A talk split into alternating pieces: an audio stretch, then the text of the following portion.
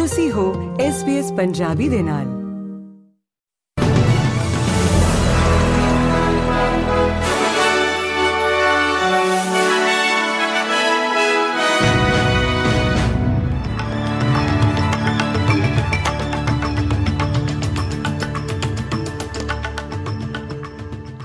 ਦੇ news room ਦੇ ਵਿੱਚ ਤੁਹਾਡਾ ਸਵਾਗਤ ਹੈ ਤੇ ਅੱਜ ਦੀਆਂ ਕੁਝ ਚੋਣਵੀਆਂ ਖਬਰਾਂ ਇਸ ਪ੍ਰਕਾਰ ਨੇ। ਇੱਕ ਪ੍ਰਮੁੱਖ ਸੀਨੇਟਰ ਕ੍ਰਾਸ ਬੈਂਚਰ ਦਾ ਆਖਣਾ ਹੈ ਕਿ ਸਰਕਾਰ ਵੱਲੋਂ ਪ੍ਰਸਤਾਵਿਤ ਸਟੇਜ 3 ਟੈਕਸ ਕਟੌਤੀਆਂ ਨੂੰ ਹੋਰ ਮਾਮਲਿਆਂ ਤੇ ਗੱਲਬਾਤ ਵਿੱਚ ਨਹੀਂ ਰੱਖਿਆ ਜਾਣਾ ਚਾਹੀਦਾ। ਕਾਬਲੇ ਗੌਰ ਹੈ ਕਿ ਟੈਕਸ ਕਟੌਤੀਆਂ ਬਾਰੇ ਸੀਨੇਟ ਜਾਂਚ ਦੇ ਸੁਝਾਅ ਦਿੱਤੇ ਗਏ ਨੇ। ਇਸ ਦੇ ਨਾਲ ਹੀ ਸਰਕਾਰ ਟੈਕਸ ਕਟੌਤੀਆਂ ਬਾਰੇ ਆਪਣੇ ਸਮਰਥਨ ਨੂੰ ਯਕੀਨੀ ਬਣਾਉਣ ਦੇ ਲਈ ਹੋਰ ਮੁੱਦਿਆਂ ਉੱਤੇ ਕ੍ਰਾਸ ਬੈਂਚਰਾਂ ਨੂੰ ਰਿਆਇਤਾਂ ਵੀ ਦੇ ਰਹੀ ਹੈ।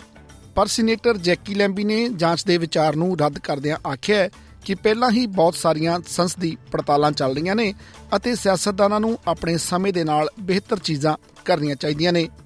ਦੂਜੇ ਪਾਸੇ ਫੈਡਰਲ ਵਿਰੋਧੀ ਧਿਰ ਮੰਗ ਕਰ ਰਹੀ ਹੈ ਕਿ ਸਰਕਾਰ ਨੂੰ ਆਪਣੇ ਨਵੇਂ ਬਾਲਣ ਕੁਸ਼ਲਤਾ ਮਾਪਦੰਡਾਂ ਦੇ ਪਿੱਛੇ ਮਾਡਲਿੰਗ ਜਾਰੀ ਕਰਨੀ ਚਾਹੀਦੀ ਹੈ।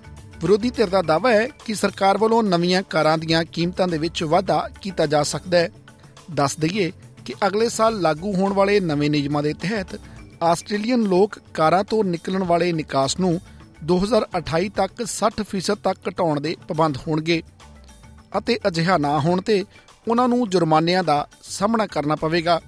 ਆਦੀਵਾਸੀ ਨੇਤਾ ਨੋਇਲ ਪੀਅਰਸਨ ਨੇ ਯਨਕੰਜਾਰਾ ਮਹਿਲਾ ਲੀਡਰ ਲੋਵਿਟਜ਼ਾ ਓਡੋਨੋਗਿਊ ਦੇ ਦੇਹਾਂਤ ਤੇ ਦੁੱਖ ਦਾ ਪ੍ਰਗਟਾਵਾ ਕੀਤਾ ਹੈ। ਉਹਨਾਂ ਆਖਿਆ ਕਿ ਉਸ ਦੀ ਵਿਰਾਸਤ ਫਿੱਕੀ ਨਹੀਂ ਪਵੇਗੀ ਕਿਉਂਕਿ ਆਦੀਵਾਸੀ ਭਾਈਚਾਰਾ ਉਸ ਦੀ ਮੌਤ ਦਾ ਸੋਗ ਮਨਾਉਂਦਾ ਹੈ ਤੇ ਉਸ ਦੇ ਜੀਵਨ ਦੀਆਂ ਪ੍ਰਾਪਤੀਆਂ ਨੂੰ ਯਾਦ ਕਰਦਾ ਹੈ।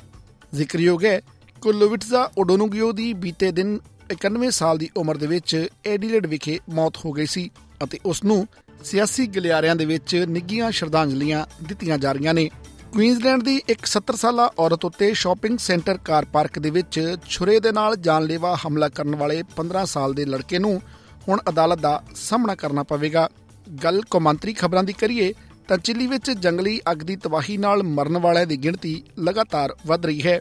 ਤਾਜ਼ਾ ਜਾਣਕਾਰੀ ਮੁਤਾਬਕ ਘੱਟੋ-ਘੱਟ 99 ਲੋਕਾਂ ਦੀ ਹੁਣ ਤੱਕ ਮੌਤ ਹੋ ਚੁੱਕੀ ਹੈ ਅਤੇ ਸੈਂਕੜੇ ਹੋਰ ਲਾਪਤਾ ਹਨ। ਸਥਾਨਕ ਵਸਨੀਕਾਂ ਨੇ ਨੁਕਸਾਨ ਦਾ ਜਾਇਜ਼ਾ ਲੈਣਾ ਸ਼ੁਰੂ ਕਰ ਦਿੱਤਾ ਹੈ।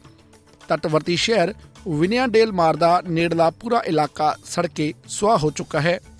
ਰਾਸ਼ਟਰਪਤੀ ਗੈਬਰੀਅਲ ਬੋਰਿਚ ਨੇ ਚੇਤਾਵਨੀ ਦਿੱਤੀ ਹੈ ਕਿ ਦੇਸ਼ ਬਹੁਤ ਵੱਡੀ ਤੀਬਰਤਾ ਦੀ ਤਰਾਸਦੀ ਦਾ ਸਾਹਮਣਾ ਕਰ ਰਿਹਾ ਹੈ। ਨਾਲ ਹੀ ਉਹਨਾਂ ਨੇ ਚਿਲੀ ਵਾਸੀਆਂ ਨੂੰ ਹੋਰ ਬੁਰੀਆਂ ਖਬਰਾਂ ਦੇ ਲਈ ਤਿਆਰ ਰਹਿਣ ਲਈ ਵੀ ਆਖਿਆ ਹੈ। ਗੱਲ ਪੰਜਾਬ ਦੀ ਕਰੀਏ ਤਾਂ ਪੰਜਾਬ ਸਰਕਾਰ ਦੇ ਵੱਲੋਂ ਬੀਤੇ ਕੱਲ 11 ਖਿਡਾਰੀਆਂ ਨੂੰ ਪੀਸੀਐਸ ਅਤੇ ਪੀਪੀਐਸ ਦੀਆਂ ਨੌਕਰੀਆਂ ਦੇ ਨਿਯੁਕਤੀ ਪੱਤਰ ਸੌਂਪੇ ਗਏ ਹਨ। ਇਸ ਮੌਕੇ ਪੰਜਾਬ ਦੇ ਮੁੱਖ ਮੰਤਰੀ ਭਗਵੰਤ ਮਾਨ ਨੇ ਆਖਿਆ ਹੈ ਕਿ ਪੰਜਾਬ ਸਰਕਾਰ ਅਗਲੇ ਵਿੱਤੀ ਵਰੇ ਤੋਂ ਨਸ਼ਾ ਵਿਰੋਧੀ ਮੁਹਿੰਮ ਨੂੰ ਹੁਲਾਰਾ ਦੇਣ ਦੇ ਲਈ ਖੇਡਾਂ ਵਾਸਤੇ ਵੱਡਾ ਬਜਟ ਰੱਖੇਗੀ। ਉਹਨਾਂ ਆਖਿਆ ਕਿ ਸੂਬਾ ਸਰਕਾਰ ਕੌਮਾਂਤਰੀ ਮੁਕਾਬਲਿਆਂ ਵਿੱਚ ਵਧੀਆ ਪ੍ਰਦਰਸ਼ਨ ਕਰਨ ਵਾਲੇ ਸਾਰੇ 100% ਖਿਡਾਰੀਆਂ ਨੂੰ ਨੌਕਰੀਆਂ ਦੇਣ ਦੇ ਲਈ ਵਚਨਬੱਧ ਹੈ। ਪੰਜਾਬ ਸਰਕਾਰ ਦੇ ਵੱਲੋਂ ਜਿਨ੍ਹਾਂ 11 ਖਿਡਾਰੀਆਂ ਨੂੰ ਨੌਕਰੀਆਂ ਦਿੱਤੀਆਂ ਗਈਆਂ ਨੇ ਉਹਨਾਂ ਦੇ ਵਿੱਚ ਹਾਕੀ ਖਿਡਾਰੀ ਹਰਮਨਪ੍ਰੀਤ ਸਿੰਘ, ਮਨਦੀਪ ਸਿੰਘ, ਵਰੁਣ ਕੁਮਾਰ, ਸ਼ਮਸ਼ੇਰ ਸਿੰਘ ਅਤੇ ਦਿਲਪ੍ਰੀਤ ਸਿੰਘ, ਕ੍ਰਿਕਟਰ ਹਰਮਨਪ੍ਰੀਤ ਕੌਰ ਅਤੇ ਸ਼ਾਟਪੁੱਟ ਖਿਡਾਰੀ ਤੇਜਿੰਦਰ ਸਿੰਘ ਤੂਰ ਨੂੰ ਡੀਐਸਪੀ ਰੈਂਕ ਦੀਆਂ ਨੌਕਰੀਆਂ ਦਿੱਤੀਆਂ ਗਈਆਂ ਨੇ। ਇਸ ਤੋਂ ਇਲਾਵਾ ਚਾਰ ਹਾਕੀ ਖਿਡਾਰੀਆਂ ਰੁਪਿੰਦਰਪਾਲ ਸਿੰਘ, ਸਿਮਰਨਜੀਤ ਸਿੰਘ, ਹਾਰਦਿਕ ਸਿੰਘ ਅਤੇ ਗੁਰਜੰਟ ਸਿੰਘ ਨੂੰ ਪੀਸੀਐਸ ਅਧਿਕਾਰੀ ਨਿਯੁਕਤ ਕੀਤਾ ਗਿਆ ਹੈ। ਤਾਂ ਇਹ ਸਨ ਅੱਜ ਦੀਆਂ ਕੁਝ ਚੋਣਵੀਆਂ ਖਬਰਾਂ।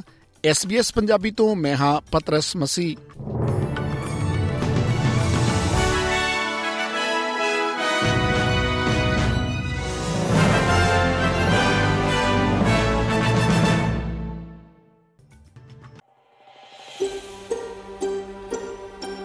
ਕੀ ਤੁਸੀਂ ਇਸ ਤਰ੍ਹਾਂ ਦੀਆਂ ਹੋਰ ਪੇਸ਼ਕਾਰੀਆਂ ਸੁਣਨਾ ਪਸੰਦ ਕਰੋਗੇ? Apple Podcast, Google Podcast, Spotify ਜਾਂ ਜਿੱਥੋਂ ਵੀ ਤੁਸੀਂ ਆਪਣੇ ਪੋਡਕਾਸਟ ਸੁਣਦੇ ਹੋ।